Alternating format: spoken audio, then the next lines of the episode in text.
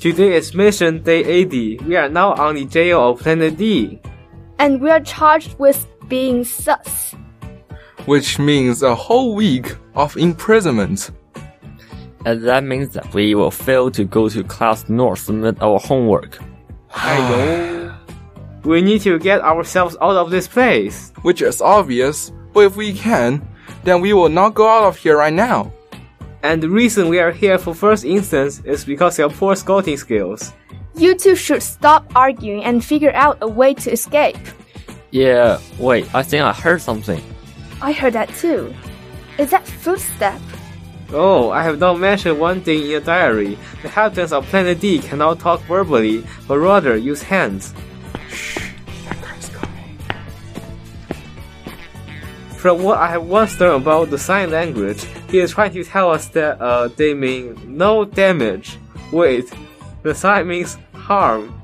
They means no harm um, to um, us, and he is the herald. Um, if they truly mean no harm, then they should not have locked us here and let us rot. If you want to get out, stop complaining, Alex. He says that um, the person standing next to him uh, is the great general and the great priest. Wait, there is more. Uh, he is also the lord of protector of the world. Wait, no, realm.